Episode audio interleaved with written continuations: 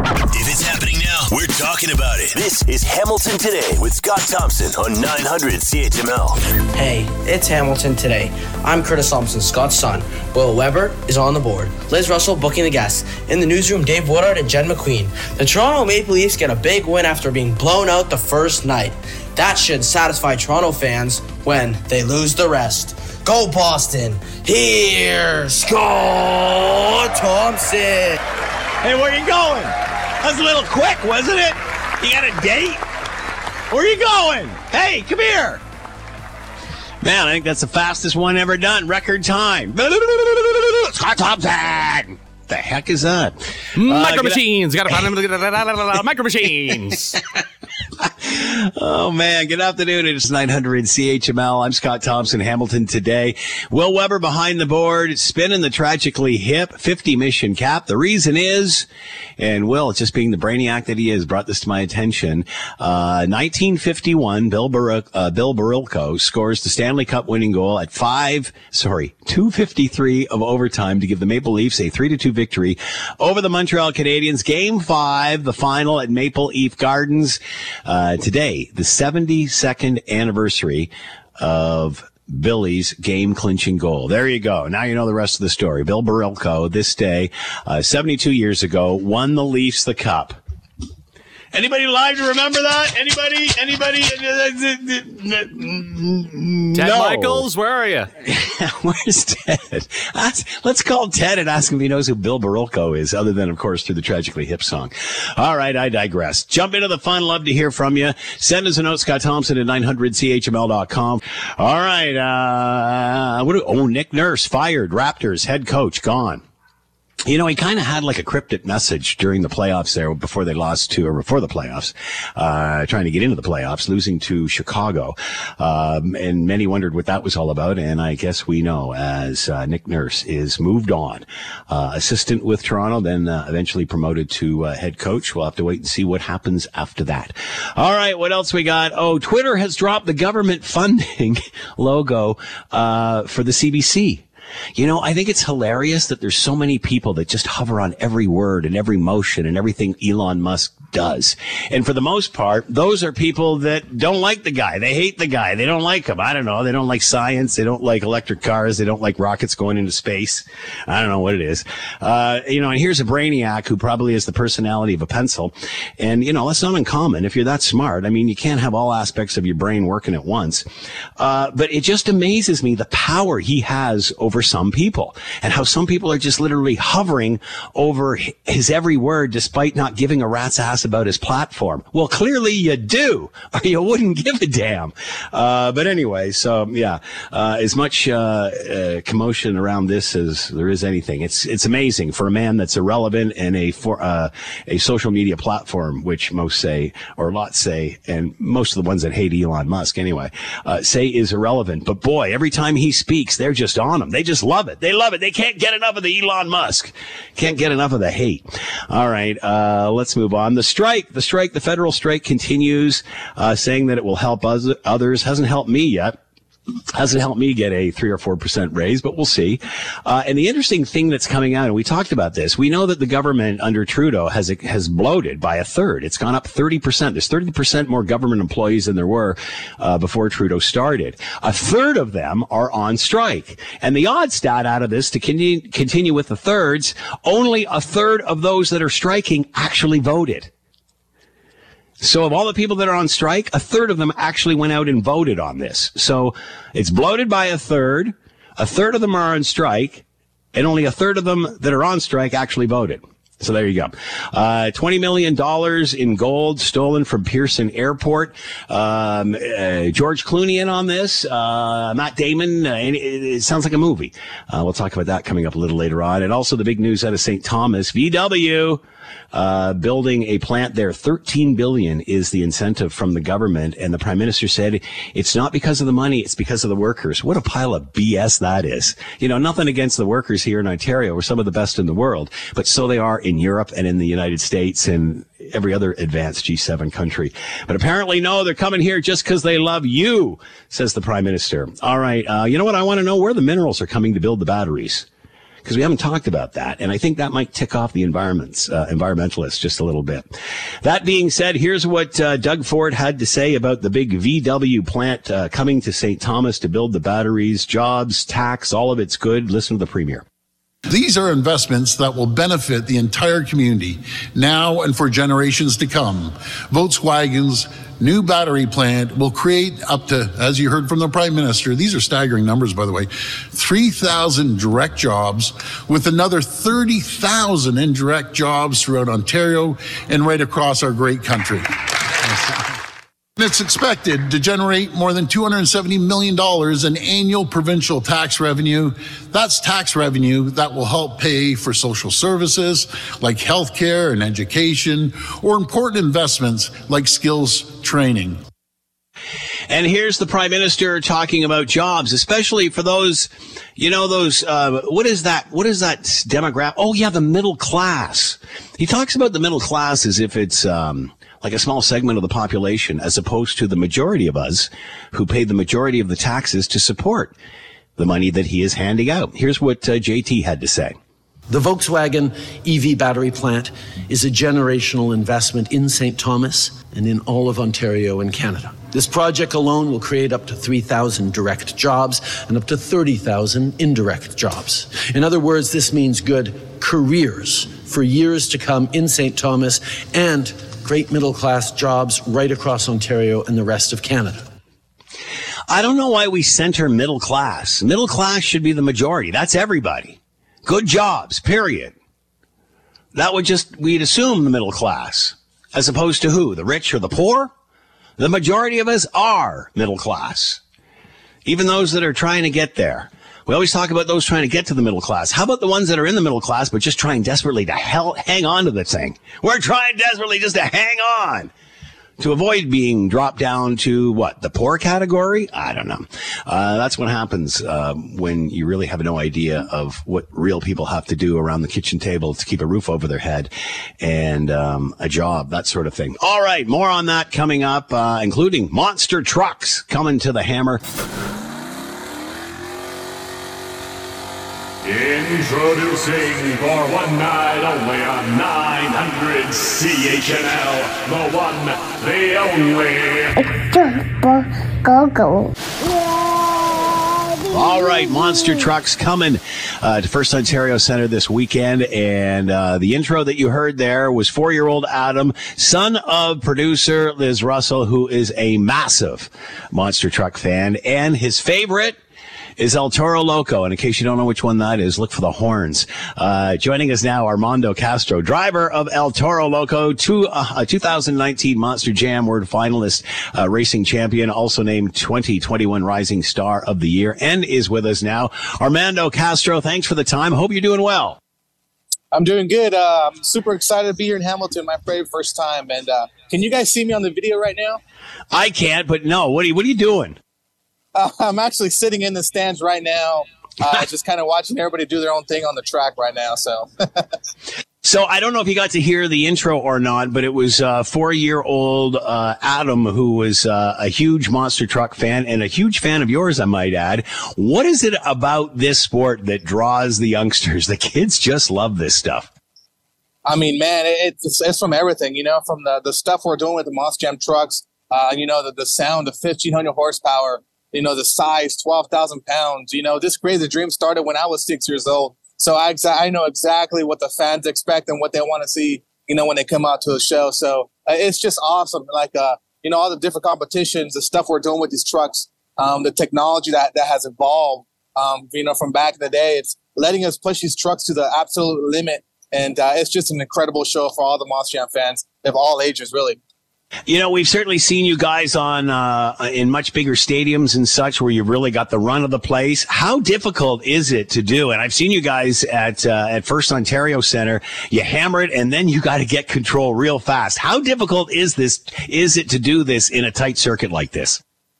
You know what? Uh, last week we were inside actually hockey dashers where uh, we didn't really have much room to kind of play with, but it's honestly just muscle memory. You know, we get trained by the best, uh, no other than Tom uh, 12, I think what, 13, 12 or, or something like that champion.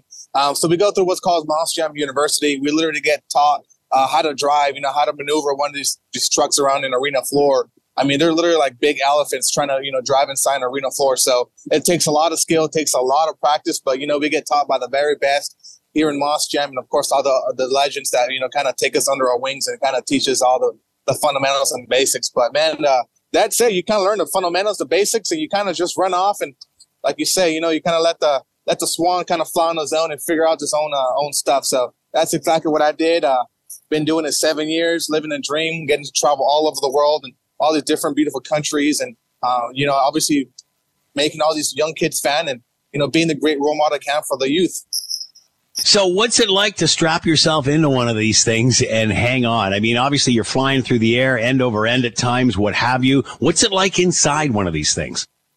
Oh man, I think if I can best describe it is if you ever go on a roller coaster and you get that feeling in your stomach where it's kind of just you're you're falling from the sky. That's exactly what I get to feel inside the Monster Jam trucks. I mean, like I told said earlier before, fifteen hundred horsepower, twelve thousand pounds machines flying through the air. Uh, you know, doing these crazy backflips, doing these nose wheelies, donuts, um, just these crazy maneuvers that we're doing now. You know, thanks to all the technology uh, that you know has has, really uh, helped us a lot, and uh, the safetyness behind it. You know, if we're not safe behind the truck, we're not able to do what we do behind the wheel. And of course, safety is number one priority for us. So um, it's all about safety and having a good time and making sure everybody gets a gets a great great event. You know, at the end of the day. So. All right, uh, First Ontario Center, Saturday and Sunday, two shows both days, plus a meet and greet. Tell us what this is all about.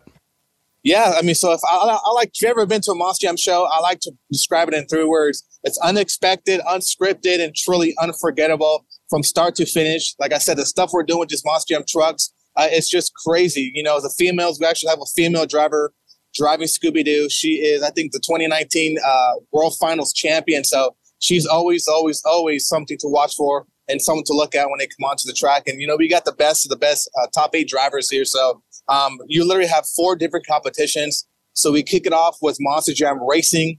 Uh, so I think we're doing time racing here. So you kind of try to beat the clock. You know, whoever can go around the track and you know, uh, I guess lay down the fastest time is gets you your first eight points.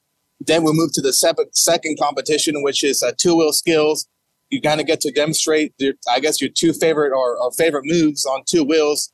And the crazy part about that is the fans. You Monster Jam fans get the power to score us based on what we do on the track. So that is awesome. That's kind of a fan interaction we have. Uh, no other sport does it kind of quite like us. And uh, we have two more events. We have Monster Jam Donuts, and of course, everybody's favorite and one of my favorite competitions is Monster Jam Freestyle.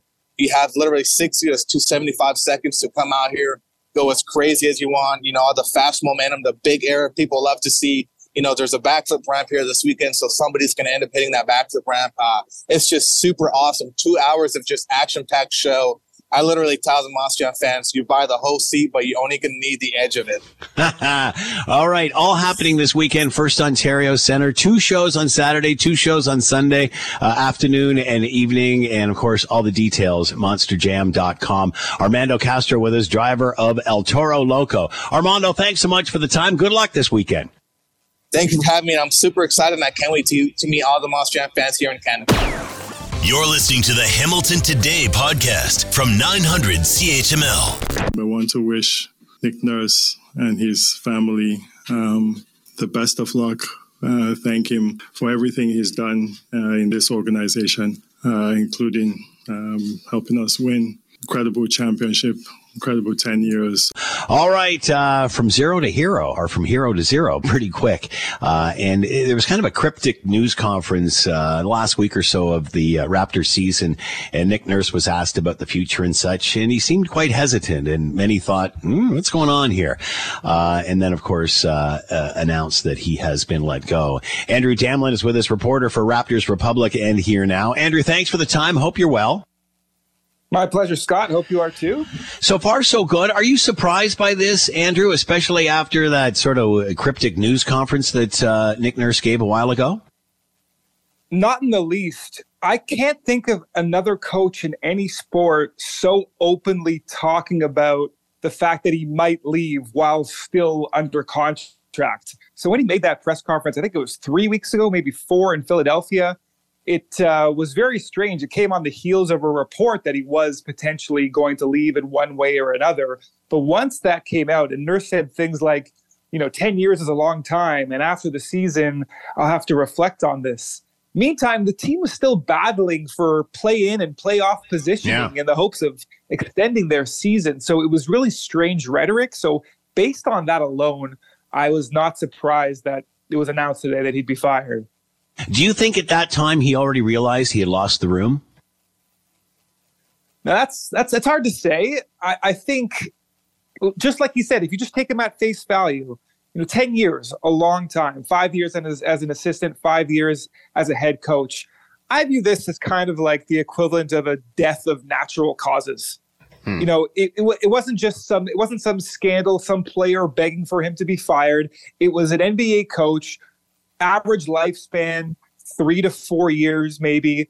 He had been one of the voices, if not the main voice, for five, and he was the offensive coordinator, if you remember, under Dwayne Casey for a few years before that.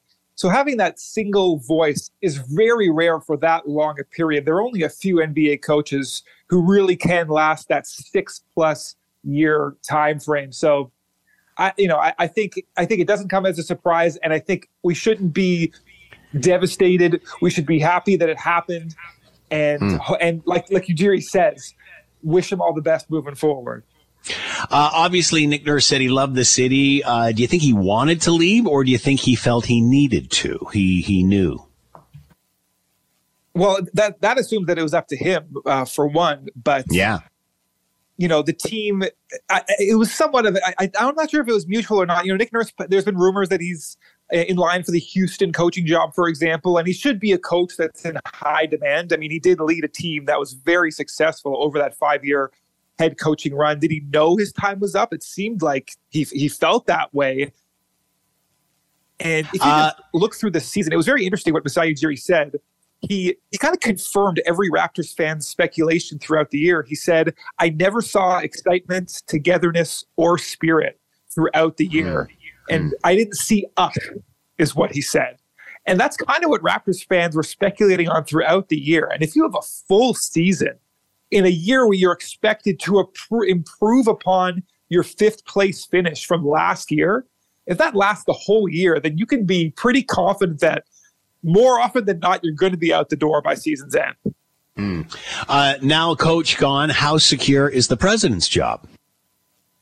Well, that's the thing. That's one thing that all Raptors fans can agree on is that, you know, it, the, the saying goes in Masai, we trust, or Raptors fans trust. And you can also trust that in terms of this coaching decision, he agonized over it. If you can remember Dwayne Casey's firing, he mm. sort of let that tenure go on a couple more years than most expected because Casey wasn't the coach that Ujiri inherited when he became, sorry, he was the coach that Ujiri inherited when he became the president. It wasn't as if he was his own guy. And he let him go an extra couple years because the team kept on having all that regular season success.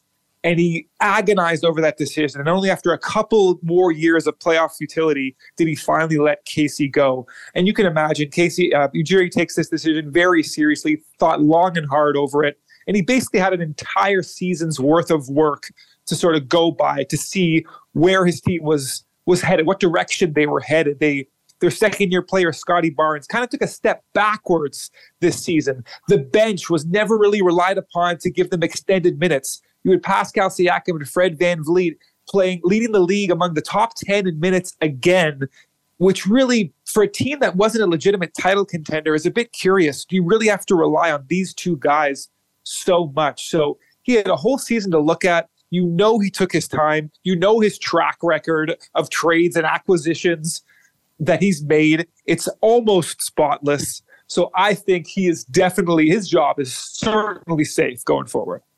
Uh, many have commented that Nurse didn't use the bench enough. Do you think he's learned anything from this experience?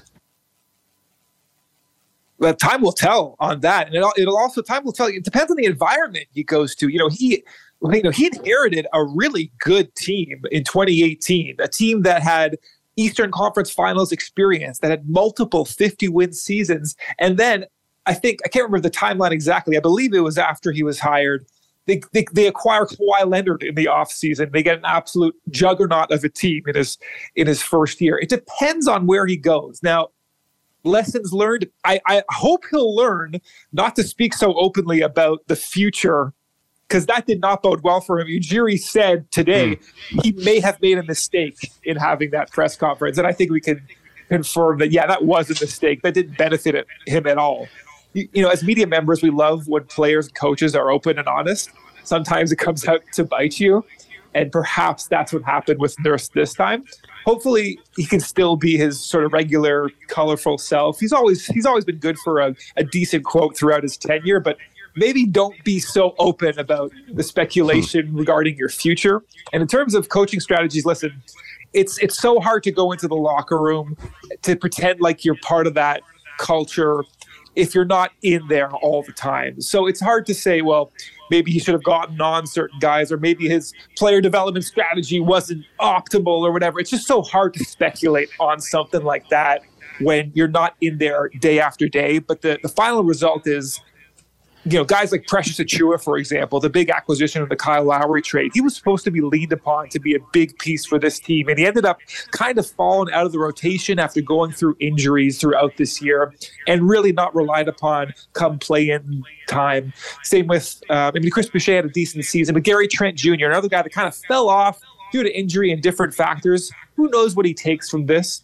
But hopefully, there's lots to learn, and he's got he's he's he's grown up ten years in the NBA in an incredible culture, and I imagine as a stealth tactician and a good motivator, he will be just fine at his next stop. So, who do you think's next for the Raptors? Will it be a hire from within? Well, that's what Ujiri did last time. He uh, Nurse was obviously his assistant. Um, mm-hmm. There's always good coaches often good coaches on the market. You got to wait till the end of the season usually to see which names are let go it's it's hard to it's hard to to speculate at the moment. Um, right now, these the assistants like Adrian Griffin and Nate Bjorkgren have been with Nurse for a few years. Nate Bjorkgren actually had a in in his um, assistant stint, he had one year as head coach of Indiana that actually went disastrously. He was fired and brought back uh, under Nick Nurse's uh, purview. Um, Ujiri refused to speculate as to a timeline as well for when he would hire a head coach. He's got to take a step back. So I, I couldn't give you specific candidates that he might be eyeing, but he does have the benefit of some time with the sort of the playoff still in its early going. Andrew Damelin with us, reporter, Raptors Republic. Nick Nurse is gone and waiting to find out who the replacement is. Andrew, thanks so much for the time and insight. Much appreciated. Be well. My pleasure. You too. You're listening to the Hamilton Today podcast from 900 CHML. All right, uh, as you know, uh, the federal uh, federal civil civil servants strike, public service uh, strike, continues on. About a third of the public service uh, is out right now, which is oddly enough, they say that the civil service grew by about a third uh, in the last eight years under Prime Minister Trudeau. A third of them are on strike, and now we find out that only about a third of those that are striking actually vote voted. Uh, is that enough to change things? Does it even matter? Let's bring in Peter Graefe, professor of political science, McMaster University, and is with us now. Peter, thanks for the time. I hope you're doing well. I am, thanks. So, Peter, the Labor Relations Board says there's significant uh, concerns and major irregularities. Does this matter at all, or how concerned are you about this? I mean, uh, you know, I think the board came down and said ultimately it wouldn't have changed the uh, the outcome of the election, but you know, clearly for the ability of the union to actually run a successful strike, uh, you know, having the support of one's members uh, is important. And so, yeah, the the fact that they did uh, shorten the voting period, uh, you know, on the various irregularities that were uh, indicated, probably will have an impact on that 65% of uh, the membership that that didn't vote uh, you know, ultimately, if the strike is going to succeed, it has to actually bring people out of their offices, and that's unlikely to, you know, to continue to happen uh, if a significant share of the membership is actually not backing the strike in any kind of active way and is maybe, you know, more likely to go back to work. Uh, so, yeah, I mean, a, a, strike is a test of strength, and uh, your strength is reduced in a situation where you don't have a very strong uh, participation by the membership. Obviously, a, a very large strike encompassing a lot of people. How significant is this strike in other industries? Many have said that are supporters of the strike. This sets the bar for uh, other industry or or the rest of Canada. Is that accurate? Well, I mean, I think when you have uh, large groups of workers uh, getting a certain kind of pay settlement, other workers can point to that and say, "Well, we need to, you know, receive something similar if we're going to keep up." Uh, you know, traditionally, uh, you know, in the post-war period, it was the auto workers, you know, who set the standard in terms of what you know pay and working conditions mm. would be, and that would then be spread out uh, to other sectors. Uh, I would think in the broader public sector, certainly uh, the result of this strike will be watched closely. But again, it's something that kind of cuts two ways because if uh, the Public Service Alliance is unable to receive, uh, you know, that strong a, a, wage increase, I mean, essentially looking, I think, to to get something that will approximate inflation over the past couple of years and, and coming forward. Uh, you know that will, I think, embolden uh, public sector employers elsewhere to also kind of limit uh, wage increases uh, despite the inflation we've had over over recent years. So yeah, it cuts both ways. I mean, when you have a big chunk of employees, uh, what they get or fail to get will be used as a pattern in other sectors. How does the prime minister balance all of this? Tough times with the salary increase, uh, obviously increasing the size of the public sector by 30%. Many are saying, well, rather than, you know, increasing the size with all of these people, why not just give people that are there uh, a raise? How does he balance the tough times with giving a raise? Well, I mean, uh, I think ultimately uh, it is a there's kind of two uh, issues. One is making sure that the the public sector continues to work well, but the other then is yeah, what what would be a result that would be beneficial for the government in place? You know, I, I think uh, in many ways there's uh, you know not a huge amount of sympathy for public sector workers in a situation like this, and so for Trudeau, he was looking to beat back the Conservatives. Uh, taking a tough line would probably uh, pay off for him. On the other hand, uh, he knows that that will come at some price with the ability to to contain uh, continue to get support in the House of Commons, and that uh, his government is not going to be able to succeed if uh, the NDP decides it can no longer support him. So, I, I think there's a, the real tension that he'll have in managing this. Probably explains why we haven't seen uh, the recourse to back to work legislation, which uh, you know Canadian governments have used to avoid having to to negotiate with public sector workers now for the better part of 30 years. Um, yeah, I think we haven't seen that in part because it would be politically difficult to get that through Parliament. Are you surprised that the public service has grown 30% in the last year, uh, or sorry, last eight years? Uh, many are asking, well, what are we getting for this? Yeah, I mean, uh, you know, I, am not uh, an expert at looking at, you know, what the staffing levels are. Uh, clearly, under Harper, there was a move to shrink the size of the public sector and and not replace uh, people who are retiring and so forth. So we're sort of uh, that 30% is starting from a kind of a lower end, but yeah, nevertheless, you know, there's a question: Are we really we really taken on so many uh, new tasks and uh, and you know that would require an increase in the staffing? Although numbers can be also a bit uh, misleading because the number of hours that uh, people are working and being paid for you know also has to kind of factor into that. And as we you know move to a greater use of uh, part time or uh, part year employees, uh, the employee number may hide uh, you know actually a smaller increase in hours. Do you think this will be a short strike, Peter, or hunker down? I think it'll be relatively short. Uh, I mean, when you have only 35% of employees who felt that they, you know, it was important enough to vote, and those employees are, are sitting out at uh, $75 uh, a day in strike pay, uh, I, I don't think you see the likelihood of uh, being able to stay out. Although, again, you know, that's really what's happening at, at picket lines across the country in the past few days is those employees who are out trying to make the case to, to those who were less keen to, to vote for the strike. So I think we'll see whether, you know, they succeed in, in convincing their fellow workers of the importance of staying out or if ultimately you know you don't see the strength in that and and a tendency to move towards a settlement. I mean, it, it, it doesn't hurt that the two sides really aren't that far apart in the percentages they're asking for. Mm-hmm. Uh, I think it, it's really uh, likely to be settled within a week or two. It seems to be more about work to, uh, working from home than it does wages. Would you agree? Or as much as? Uh, no, I think it's always about wages. but I mean, it is true that you know that work is changing, and uh, yeah, how how work is is organized uh, and and how work from home is is is is supervised becomes really quite important. I, even before the pandemic, the federal government was pushing people to work from home because they wanted to spend less on buildings. Now they wanted to bring people back a bit more. Uh, but yeah, how that how that gets regulated and supervised is pretty uh, crucial for quality of work. People working in the public sector. Peter Grant, professor of political science, McMaster University, on the federal uh, public service strike. Peter, as always, thanks so much for the time. Have a great weekend. And you too. Tomorrow marks Earth Day, and the Nature Con- uh, Conservancy of Canada has been pushing for land conservation across the country.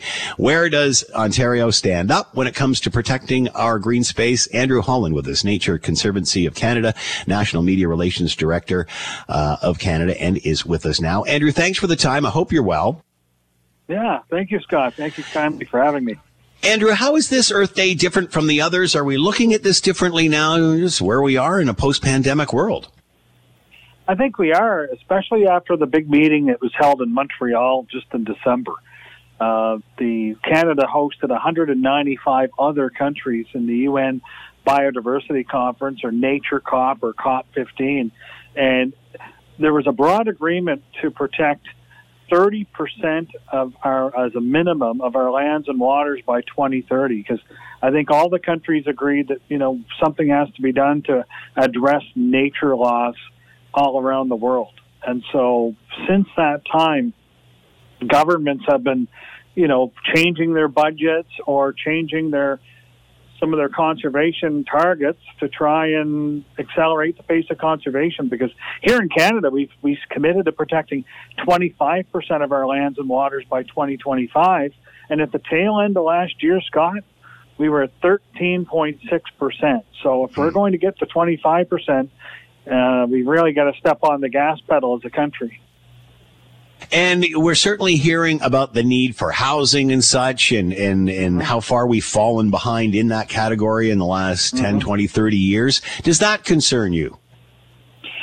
No, and I'll tell you why. It, it's it's a, it's real as a toothache. Uh, that housing pressures are everywhere across the country. That's the truth. Municipalities are grappling with this everywhere, and so there are pressures as to where to put housing, and and it's not just low income housing. It's detached housing, like what people would aspire to own themselves. And but fundamentally, from the Nature Conservancy of Canada's perspective, we're not against development. It's just making sure that these our land use planners are thinking about where are the best places to put these homes and roads and development. Uh, you know, clearing some wetlands that are really strategically located to protect communities from floods and droughts that's not the area to put these things. So it's especially with the heavy rains that we get now. We get more heavy rains, like almost like a month of rain in 72 hours and things like that. We get more intense weather patterns. And so we need to make sure our communities are protected by our wetlands and our forests to mitigate some of those impacts. So that's where where development's needed, and it is needed in certain areas. It's making sure that it makes sense in terms of where these uh, houses are, are placed. Uh, you said you're not concerned, so are we doing okay with this? Are, are you confident as we move forward? Well, I'm seeing more evidence that governments want to do something about mm-hmm. nature and, and conservation. Uh, the Ontario government, in the most recent budget uh, just unveiled, announced an additional $14 million this year for private land conservation in the province, so that's positive. With that, today we announced a, a project in Tobermory to conserve some important shoreline there. Uh, so it, it'll allow conservation, not only by Nature Conservancy of Canada, but other groups in the province, uh, to protect key pockets of nature whether it's wetlands, forests, and shoreline areas. And starting in April 1st, earlier this month, the federal government's budget kicked in, and there's a, a program from Environment Canada called Natural Heritage Conservation Program. $90 million over three years, so it's $30 million a year that land trusts can use to protect nature. So governments are, are doing some good things. Uh, what it's going to take, though, is landowners, like large scale businesses that own like mining and forestry companies, setting aside more lands, incentivizing them to protect more lands, because otherwise we're not going to get to our targets. All right, Andrew Holland with us, Nature Conservancy of Canada. Tomorrow is Earth Day. How are we celebrating? We hit the light switch, Andrew? No, just get outside.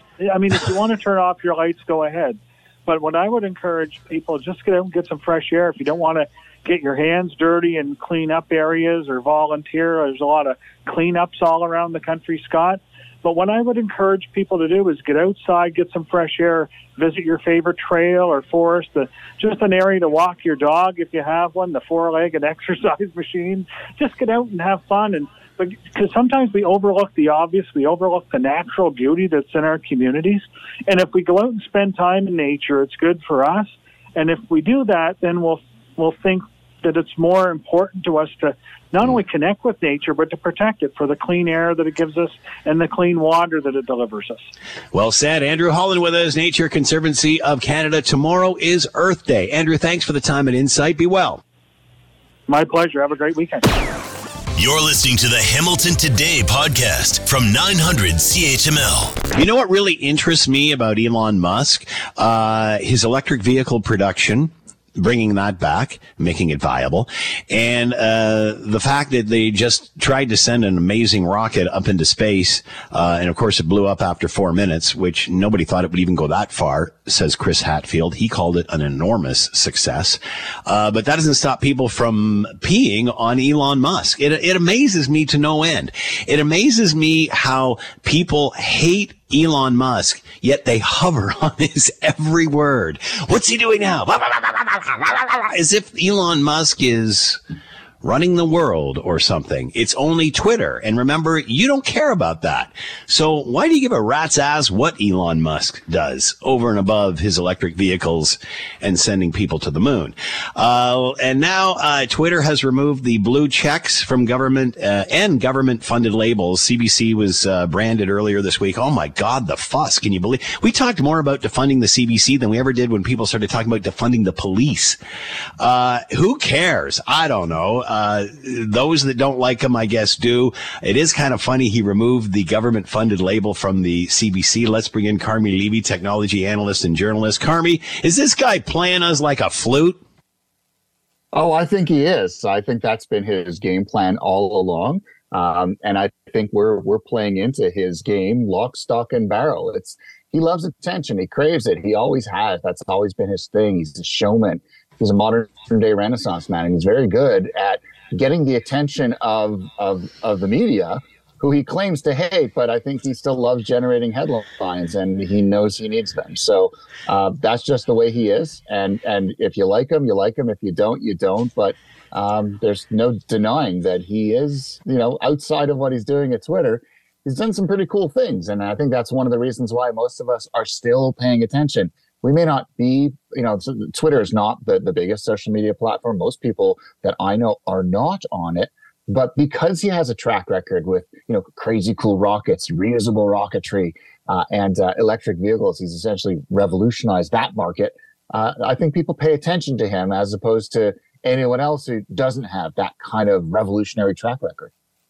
Uh, so uh, he has decided to take the label off the CBC and other uh, government-funded labels, just boom, overnight, which to me just plays into all of this and everything you just said. Uh, why the about yeah. face here, and, and and why without telling anybody? I, I, I seriously, I think this is all hilarious. Uh, but why the and what's oh, more yeah. hilarious is the controversy it's causing. Why do you think he did this? I think it's Elon Musk being Elon Musk, you know, basically peak yeah. Elon. Uh, he, you know, he saw a shiny new object. Hey, let's uh, let's generate a little bit of attention by you know throwing these labels on and seeing you know how much I can stir the pot.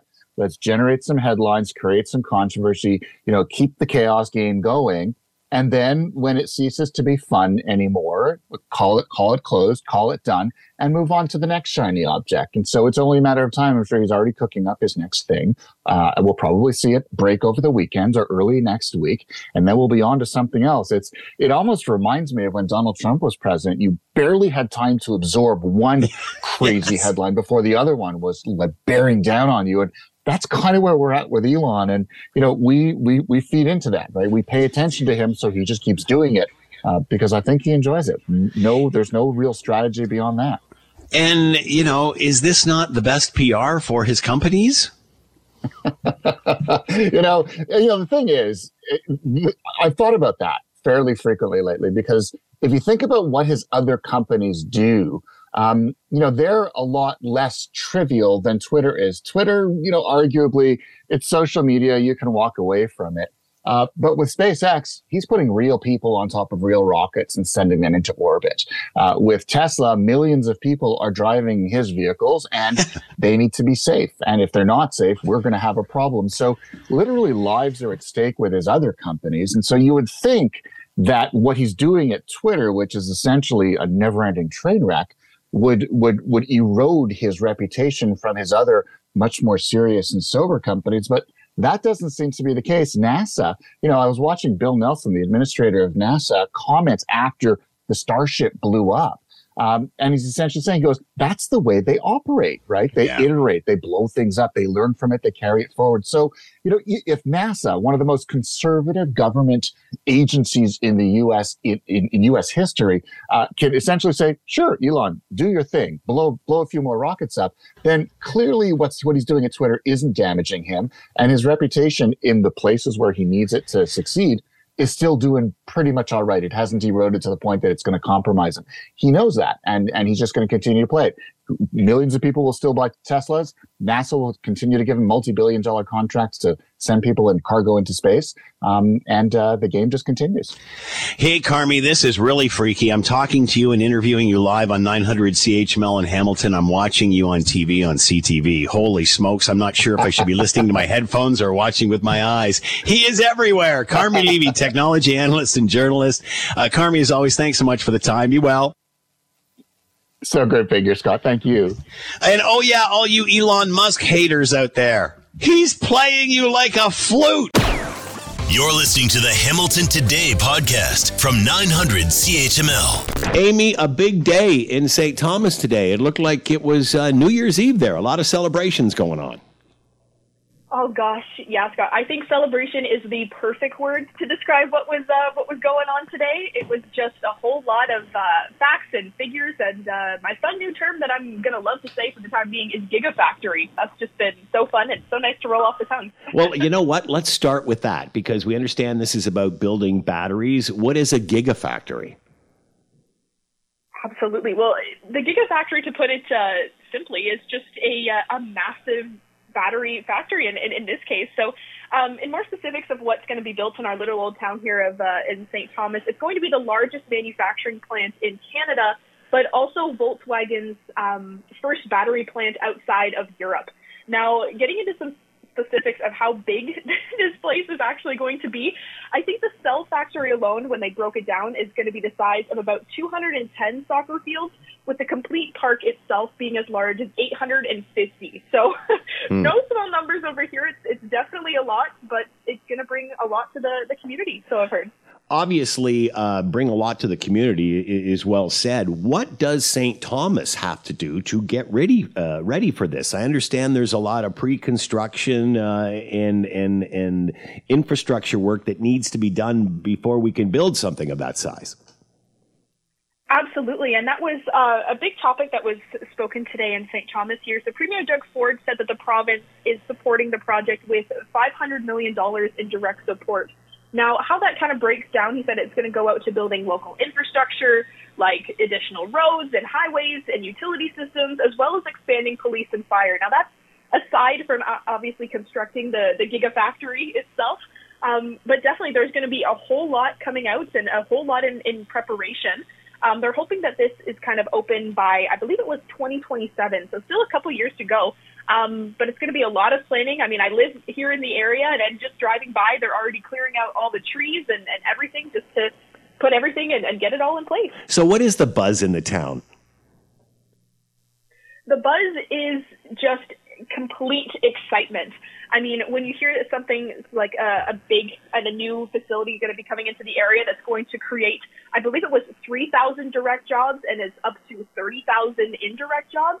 Those are, are no small numbers. So the community is just absolutely buzzing. We've had people and there were, you know, people standing outside in, in, in support of this. And obviously they, we had St. Thomas Mayor Joe Preston saying that, uh, he can't go to bed without uh, a smile anymore. He's like his teeth he wakes up and he's all dry. Um, but it's just it's things are booming here. I- Well, it's still a couple of years away, and, and being a resident in St. Thomas myself, this is something that's very important to the community. Um, we've had in the past years, obviously going back to the 2008 recession, there has been a lot of manufacturing uh, fallouts, I'll, I'll say, in, in the community with the loss of so many different jobs, and this is just going to bring so much to the community. So people are ecstatic and excited, to, to say the least. Is St. Thomas ready for something this big? I heard one of the reporters ask a question about housing and how obviously there's a housing shortage everywhere. Uh, is St. Thomas going to be able to handle all this?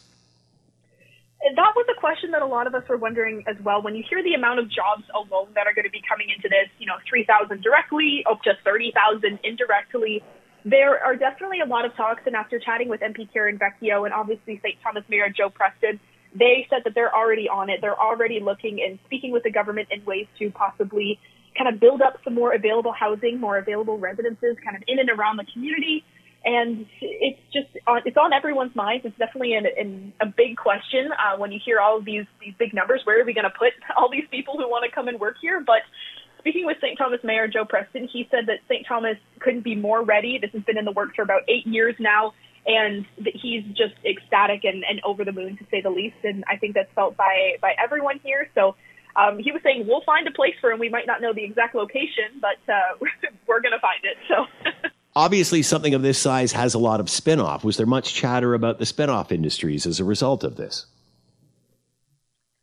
Yeah, there was definitely a lot of chatting about some spin-offs. There's going to be a lot of construction obviously coming out and a lot of um, products coming out of this, this facility as well. Um, the big thing, and I, I mentioned it before, it's going to create a lot more um, roads and highways and more you know, community connectivity within our, our little town here.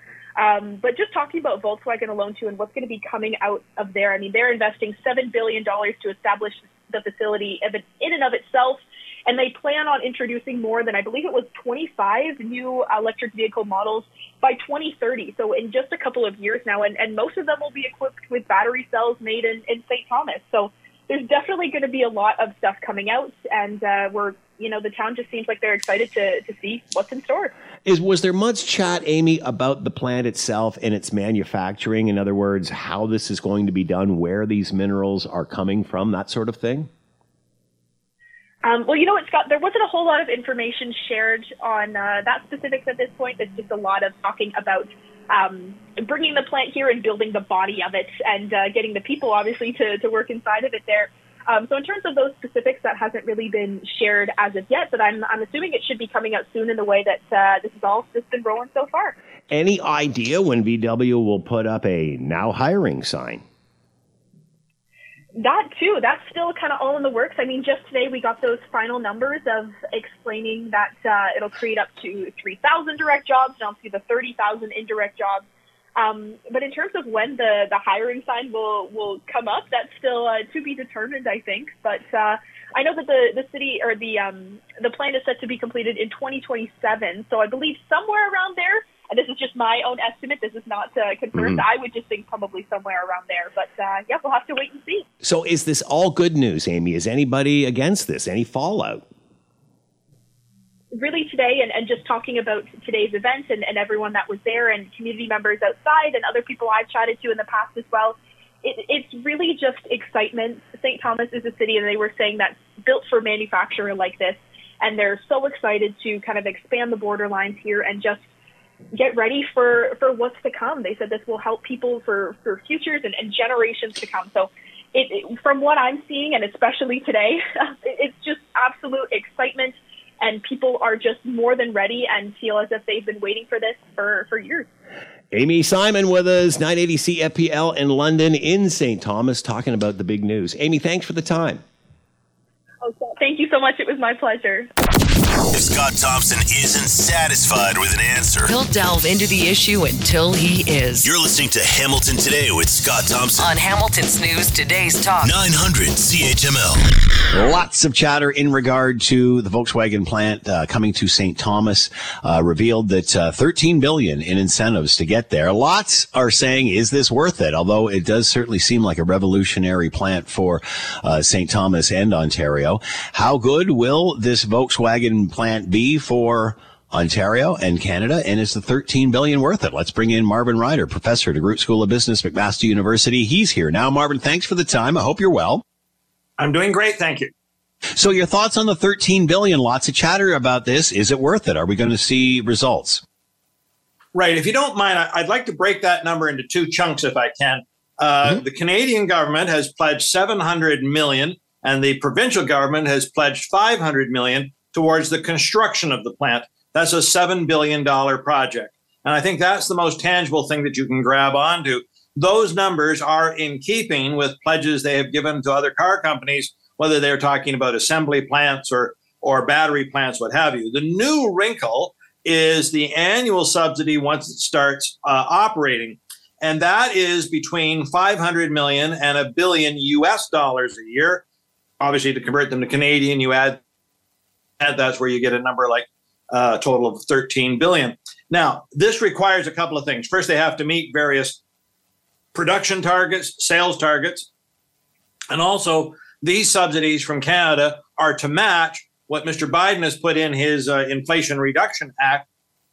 If there's a change in government or if the Republicans are able to repeal the Inflation Reduction Act and get rid of those subsidies in the US, automatically they will disappear in Canada. So the ongoing subsidies over a 10 year period, this is something new. We've not seen this before. Um, and is really strictly to match American policy. And if American policy changes, then it'll be gone. Now, is it all worth it? I, I don't know how to answer that question, Scott. It's only 3,000 jobs. Now, granted, they're 3,000 good paying jobs. Uh, they're creating the largest factory in Canada. The largest, not the largest in the automotive industry, the largest factory in Canada, equal to 331 football fields. This thing's immense that we're going to build there. And of course, the argument is made that if we didn't step into this game and play this game, this factory would have gone to the United States. Do we want to have these kinds of things in Canada? This is what we have to do to get it. Now, my only other worry is does this now change the rules for any future discussions we have? So if Ford, Chrysler, GM, or anybody else, uh, Dofasco, Stelco, what have you, jumps into the conversation, has this just elevated the kind of support they're going to be looking for down the road? And again, I don't know the answer to that. We remember when there was announcements over the past year about various EV plants throughout the country. They were assemb- or throughout the province. They were assembly, uh, and politicians were saying we want to be po- involved in all, all, aspects of this, uh, not only assembly but also the batteries, the minerals, what have you, raw materials. Uh, right. Obviously, this is a battery plant. Where are the raw materials for this battery plant coming from? Are we? Do we have the resources to fulfill that? Well, uh, remember, we're not Canada. We're not making the batteries. It's Volkswagen, and Volkswagen certainly does have a global supply chain that they can draw on. This is their third large battery plant. There's one in Spain, and I think there's one in Germany that is being constructed as well. So this is really their challenge to get the supply chain. We would love in Canada to be providing some of these or all of the components domestically. But if I'm Volkswagen, I will challenge the world to find the, the best resources I can to do it they don't seem to see it as a problem. Therefore, I don't think I'm going to see it as a problem.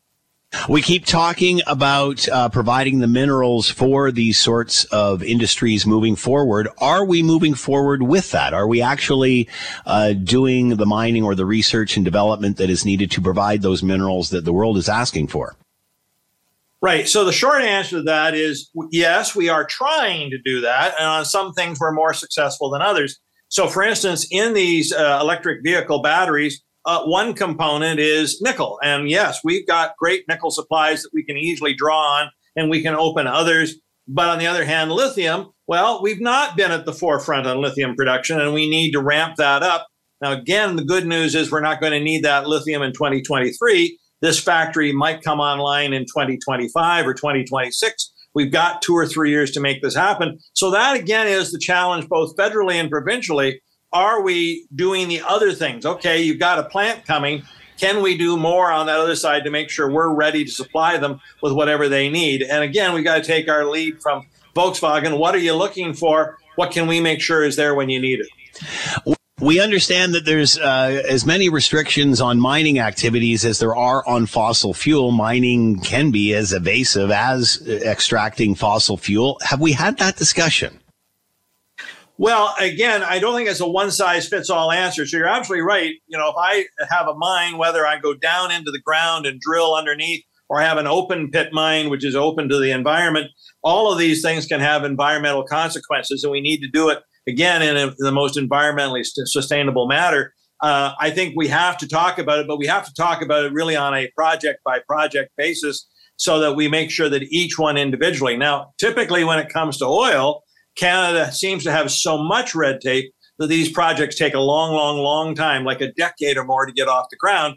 And both the federal government and the provincial government have said they want to try to reduce the amount of that red tape, make sure that we're getting projects that are still environmentally uh, sustainable, but let's get them to the market quicker. Uh, I don't know in this specific example what we might be looking at. You've heard talk about the quote unquote ring of fire in mm-hmm. northern Ontario. We've talked about that for 20 years, and it is still no closer to being developed than it was 20 years ago when it was first chatted about. We need more action and less talk. Uh, do you give this a thumbs up, Marvin, at first blush?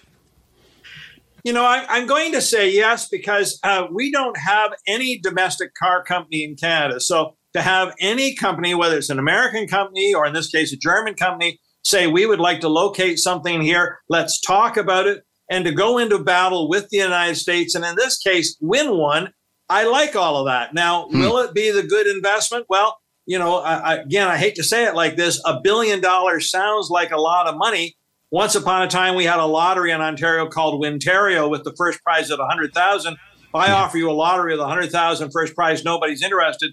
We've got, we call that creeping decimalization. Numbers just keep getting bigger. I don't know that a billion dollars for a government whose annual budget is $500 billion is really that much. So I, I like the deal. I wish we didn't have to put that much on the table, but it's a very competitive world. Marvin Ryder, professor at DeGroote School of Business, McMaster University, commenting on the Volkswagen plant to be built in St. Thomas. Marvin, as always, thanks so much for the time. Have a great weekend. Thank you. You do the same.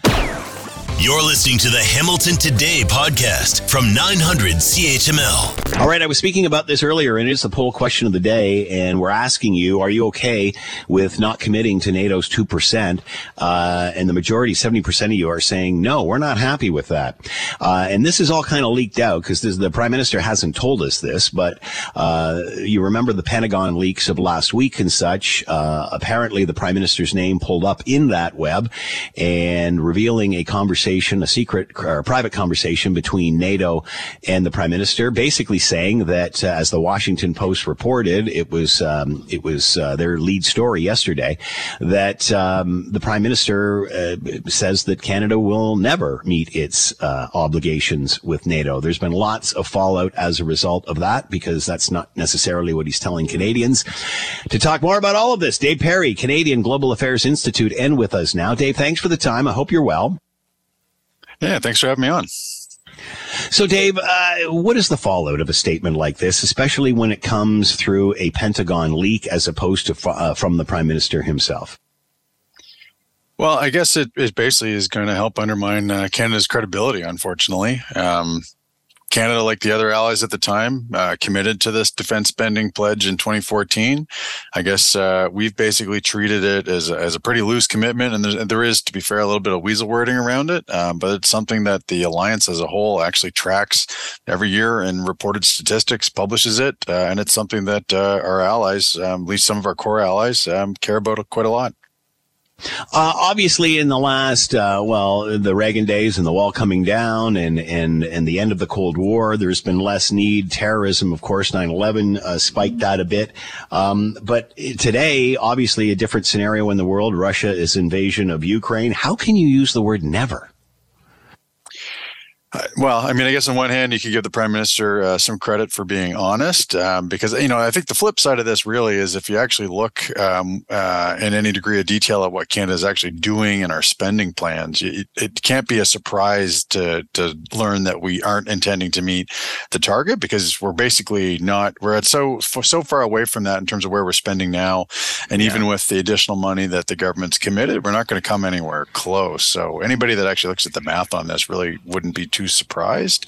Um, But I think it is, you know, certainly heading into the NATO head of uh, uh, NATO leadership summit this summer, where the alliance is talking about recalibrating those spending targets to actually make two percent not a target but a floor, um, saying that we have no intention of meeting the old commitment um, is going to be a very very tough sell with our allies. Um, obviously, being honest with NATO, and mind you, he didn't deny it when he uh, was questioned by it the day after. Has he been honest with Canadians about this? No, um, because he hasn't come out and actually said that. Um, there's always been a, a degree of evasion.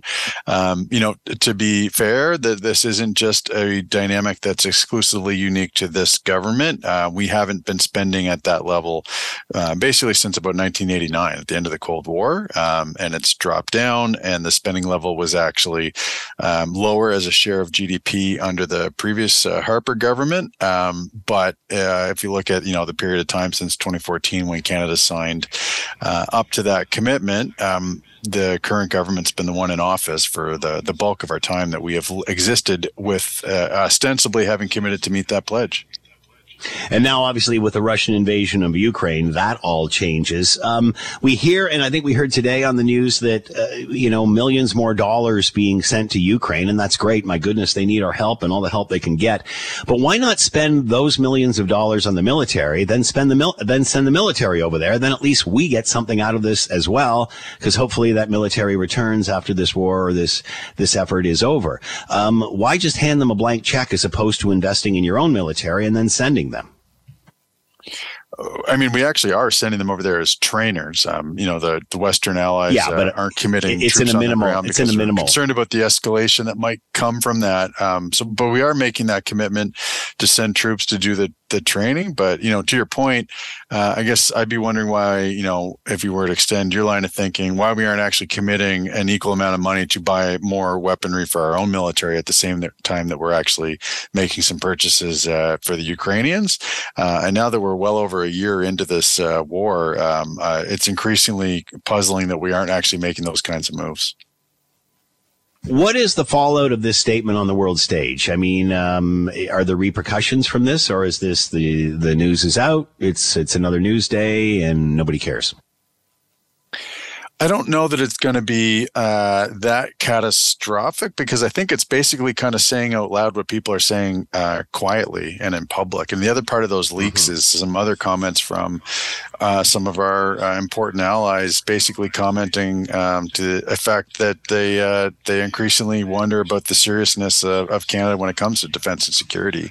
Um, and not to say that we don't make some valued contributions, we do, but I think a lot of other countries look at Canada, a very rich country, and look at us as being both rich but cheap. Because really, that's really what the uh, the NATO two percent of GDP target really gets at. It's how much of a proportional share of your economy you're committing. If you look at absolute dollars, Canada makes uh, a big commitment. We're the sixth largest uh, contributor uh, of the different NATO allies to our own military. We rank number six in the alliance in terms of the absolute amount of money we spend in U.S. dollars. But we're very rich, and as a share of our economy, uh, we pay one of the smallest fractions uh, of all the allies.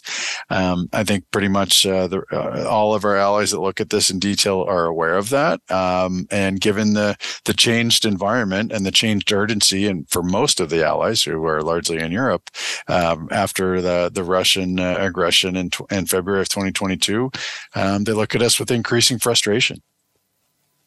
Uh, the prime minister said through the Washington Post, Washington Post said the prime minister said that Canadians aren't interested in adding to this. I, again, I can see that in the past, uh, but in a post uh, Russian invasion of Ukraine, how do you think Canadians feel about this information?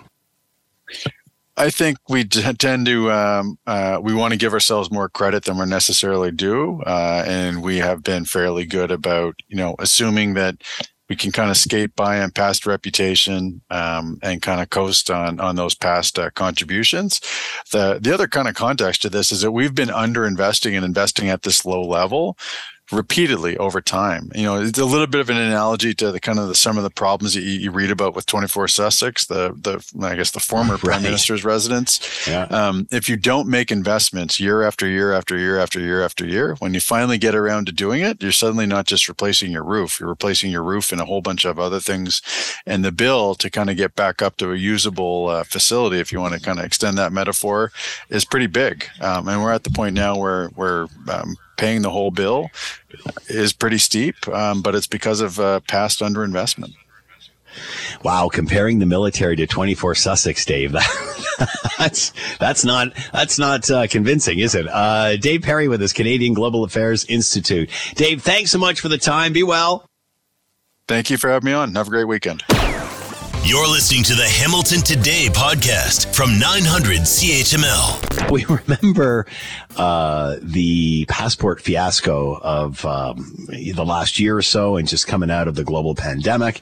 And uh, boy, there was a lot of people lining up around buildings just to try to get uh, their travel plans complete. Uh, now, of course, we're dealing with a federal public service strike. About one third of the federal public service is on strike. Oddly enough, um, the public service has grown by about that 30%, one third since the prime minister took office. Have you noticed the better performance now that it's one third larger than it once was? Uh, that being said, uh, the one third that's out includes uh, people involved in you getting your passport. What does that mean moving forward? Can we expect the same sort of thing or are we better off? Let's bring in Barry Choi, travel expert and with us now. Barry, thanks for the time. I hope you're well. I'm good. Thanks for having me back. So, Barry, we certainly remember the passport uh, hell of last year and such. Uh, will we see more if this drags on? What are your thoughts? Uh, yes and no. Last year it was a bit different because of all the backlog security issues. Now they're they're just on strike, right? Uh, it it sucks if you've got a vacation coming up. Uh, they are still providing emergency passport services, but that only applies to if you need to travel for work or if there's some kind of like death in the family. So if you've got a vacation up coming up next week, uh, I don't like your odds. So generally, if you're just trying to get a passport, and, and maybe you can give us an example, uh, if you remember, before the pandemic, after the pandemic, and now, how long does it normally take to go through this process? Well, you know, during the pandemic, you and I actually had this conversation. I feel like a few Mm. times. Yeah. Uh, it took months. Like, you know, I remember I applied for my daughter's uh, early last year, her, her new passport, and it took about like three months via mail. So we kind of at least knew what was going on at that time. Everyone knew it was a long process. Get it done early. It's going to take a while. And then once things kind of fixed itself, you know, you and I obviously weren't having this conversation because it was standard procedure when you think about it. If you paid for express service, you could get it less than a week. Uh, normally, it'd be maybe two to three weeks. Uh, but now that everyone's on strike and you're just not doing them, uh, even if you already paid for express service, you're not guaranteed to get it because no one's processing them right now. So, so that's the biggest concern uh, more than anything else. Uh, how long would they be out before you think we're going to start to really notice a slowdown? Well, I think the people who are going on vacation in the next week or so are already Yeah. feeling it right now. Yeah. They're feeling the heat. Uh, they've really got no recourse. Uh, but I do think, like, if this strike gets settled, uh, these things typically work themselves out. Not that I have my fingers crossed, but this is obviously something that's very important to the public, and maybe public pressure is what speeds up those uh, contract negotiations, if you want to say that. Did we solve the issues that were affecting us last year? Are you confident that once this strike does get settled, things are back to normal? Are, are we in a good place with the passport offices? I do think so because we weren't hearing about any complaints about it whatsoever. You know, during the pandemic last year, not that the pandemic is over, uh, I think it was certainly understandable because there was that rush for demand to come back for travel. And if you think about it, it was almost like a year to the date. Everyone literally decided, like, you know what? I'm good to travel again. Uh, around May, June, everyone was applying. They just couldn't handle it. But, you know, most of those things have been sorted itself out. Uh, so we weren't hearing about any delays. To me, it was just standard practice, standard procedures. Uh, but now, obviously, it's different because we're on a strike and it just kind of happened overnight where everything came to a standstill. But again, if it's an emergency that's non, you know, recreational travel related, you can still get your passport. Um, are passports the only thing that's impeding traffic or travel at this point with uh, this strike? I mean, obviously the strike's affecting passports and such. Is there any other aspects of travel you're concerned about uh, being affected by this? there's always concerns about travel. You never know what's going on. You know, uh, we thought that luggage was like you, you know delays with luggage had been cleared up, but every so often you hear about one airline or, or one day where the airport's short staffed and things are are uh, not running according to schedule, and then people are waiting hours for their bags. Uh, but similar to what we had discussed last year, make sure you've got travel insurance. Make sure you're planning well in advance and try to do carry-on luggage only. So, so these days and moving forward, even into the future, you just need to prepare yourself as much as possible if you're going to travel because things have changed. Uh, you talked about luggage, and that was obviously a big issue as well uh, around the passports. Ha- has the luggage situation gotten better? I mean, we're still hearing anecdotally of people that are uh, ending up in one place and their luggage another, but for the most part, have those issues been resolved? It's gotten better, but it's also kind of overcompensated to a certain extent. A lot of people, myself included, have basically switched to carry on only. Uh, so a lot of the planes don't just they just can't accommodate everyone to do carry on only. So some people are starting to have to check their bags at the gates. Uh, but also, I've noticed Air Canada, WestJet, a lot of them are just being more strict about their luggage. They are checking your luggage in advance of you getting on board. Uh, so there's nothing wrong with bringing carry on only. Just make sure you're within the guidelines. So uh, you said it's still pretty easy to get your your passport if it's an emergency situation, but if you're just looking for a vacation, um, what do you do? Do you do you just sort of hope? That really is it. You know, I was reading reports online. People are booked to fly out early next week. Uh, it's already Friday. I'm literally by a passport office, and there's a giant picket line. I don't like their odds, and unfortunately, even if they have travel insurance, not having your passport in time is not something that would normally be covered. So unfortunately, they're going to have to eat those costs. Uh, maybe plead innocence with the airline, possibly the hotel. But in the end, it really comes down to your refund policy. And last year, when we were discussing this, I had advised make sure you have refundable hotels or book a higher fare class where you have some flexibility. And hopefully, people listened and did that. Uh, if you're traveling internationally, in other words, anywhere outside the country, are you pretty much done if you don't have your passport? I mean, it's that's what you need nowadays, is it not? Is there any other ID, anything else you can do to get through? Not really, not at all. These days, the passport is so important. You know, this is again, I want to stress that this is nothing new. So, so while I certainly understand yeah. that sometimes emergency comes up and people need to get the passport at last minute, uh, this is something that should never be pushed off to the last minute. And, and by last minute, these days, this like last couple of months. You know, it does take time to process these things. And if you plan on traveling, you should make sure you have your documents in order. Uh, and again, like we are saying, if, if you're going to travel next week, I don't like your odds right now. So, I mean, if you're uh, even like six months or a year out from your passport expiring, you're best to get it done now, is what you're saying generally speaking, that's what I would advise. As soon as you're allowed to renew again, or like, you know, if you've got Nexus one year in advance, passport, think of it the same way. As soon as you're one year away, start applying, start the process right away, because who knows what could happen and how long it'll take, as we're quickly seeing right now. What about Nexus? There was some chatter about that, obviously, before they reopened. Yeah. How is that moving now? Well, now that that agreement has been done with Canada and US, you know, last year we talked about this. It was a huge issue. Now it's super simple. You can actually do interviews on the Canadian side. And then if they're too busy, you can also finish it up on the US side. So yeah, there's still a backup. Don't get me wrong, because a lot of people applied for Nexus and there is a backlog. But now that everything's going again, I'm reading more and more reports every single day. It's like, oh, I got my interview. I've got my Nexus card. So, so it is quickly picking itself up, especially when you consider the fact that all Nexus fees are basically closed for the last three years. Uh, it's encouraging to see the progress. Barry Choi with us, travel expert, commenting on passports now on strike theoretically. Uh, and best advice: get yours early. Barry, as always, thanks for the time. Be well. Anytime. Have a good one. You're listening to the Hamilton Today podcast from 900 CHML. Coming up after the six o'clock news, Scott Radley hosting the Scott Radley Show. You can read him in your Hamilton Spectator. He is with us now. Scott, thanks for the time. Hope you're doing well. I am well. How are you? I'm doing very well. I'm going to talk about sports instead of politics because it's Friday and frankly, I'm sick of it. Let her rip. So, your thoughts on the Leafs comeback last night? Uh, pff I mean, how do you? What was the? What was the? Well, because I'm, I'm What's that about? because I, I just I, I for the life of me, and it's the beauty of sports. It's the great thing about sports. You try and explain how a team that looked as absolutely horrendous as the Leafs in Game One, Yeah. looked as amazing as the Leafs in Game Two. I mean, this was not even. The, these were different souls inhabiting the Leafs' bodies. Honestly, like they, they, they weren't. There was not even a comparison here, and so. I mean, as I say, the beauty of sports: a, the unpredictability, and b, all right, Scott, you're a gambler now. You, I am telling you that I'm not really telling you this, but let's say I say I, I'm giving you thousand dollars. Wager it on tomorrow's game.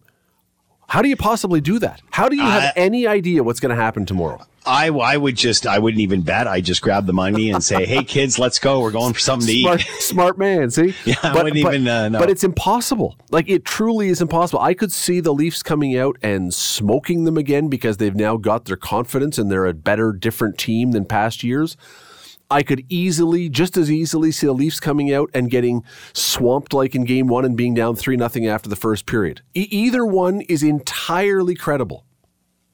So how do you explain that? And again, we talked about this the other day. They looked they look like like like scared schoolboys on the bench the other day. Whereas, man, they were like spitting nails last night. So I, I I believe that there were a bunch of them that were scared in the first game, and they would never suggest that. Well, one of them did. The, the goalie Samsonov said, "Yeah, I was really nervous." So he was the mm-hmm. one who, you know, came out and sort of said the obvious.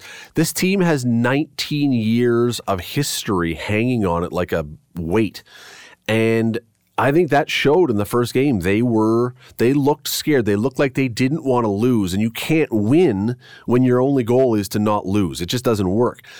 The irony is, if they ever should have been scared, it was probably last night because if they lose that game, mm. you're going to Tampa down 0-2 and you would have lost with Tampa having a depleted roster. That should have been that should have been the truly terrifying game to play, and yet it's almost like.